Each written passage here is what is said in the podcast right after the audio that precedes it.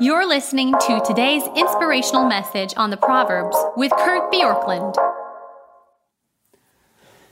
Proverbs 29 is about leadership, and one of the reasons I've mentioned the family is because discipline uh, is mentioned in verse 15 and 17. The rod and reproof give wisdom, but a child left to himself brings shame to his mother. Discipline your son, and he will give you rest. He will give delight to your heart. But that's not the only place that we see the leadership responsibility. Verse 21 By mere words, a servant is not disciplined. For though he understands, he will not respond. Whoever pampers his servant from childhood will in the end find him his heir. And so this is talking about when you're in a leadership position, making sure that especially early on that you set boundaries and you give consequences. That's what discipline is. That you say we're not going to eliminate consequences and we're not going to operate without boundaries. So if you're in leadership there can be a tendency to say well i just want people to do what they want to do but everybody who's starting out needs boundaries. And by boundaries, kids need discipline to be told what's in bounds, what's out of bounds. And then there need to, needs to be consequences when they step out of bounds.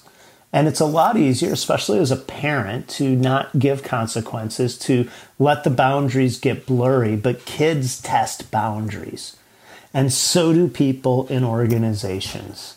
I have said many times something I heard and I used when I was was working in different organizations, and that is it's better to ask for forgiveness than permission, which is not necessarily a great statement, but it was my way of saying, go ahead and do what you want to do and let somebody correct you later. Now, when I was working, usually it was not I'm going to try to get away with something. It was I want to advance something, and rather than trying to run it up a flagpole, I'm just going to do it and let somebody tell me to stop.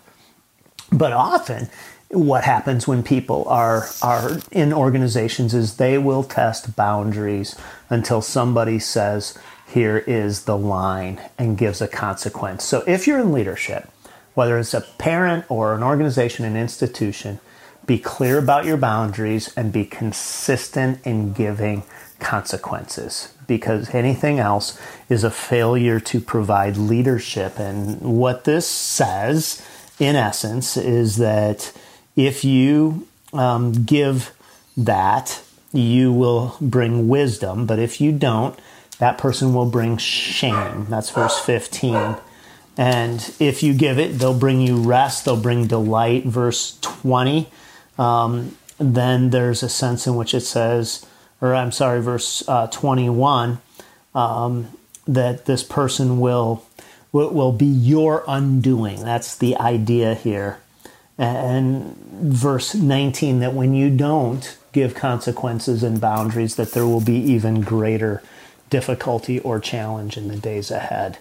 Anybody who's parented knows how this works and knows how much a child will push boundaries.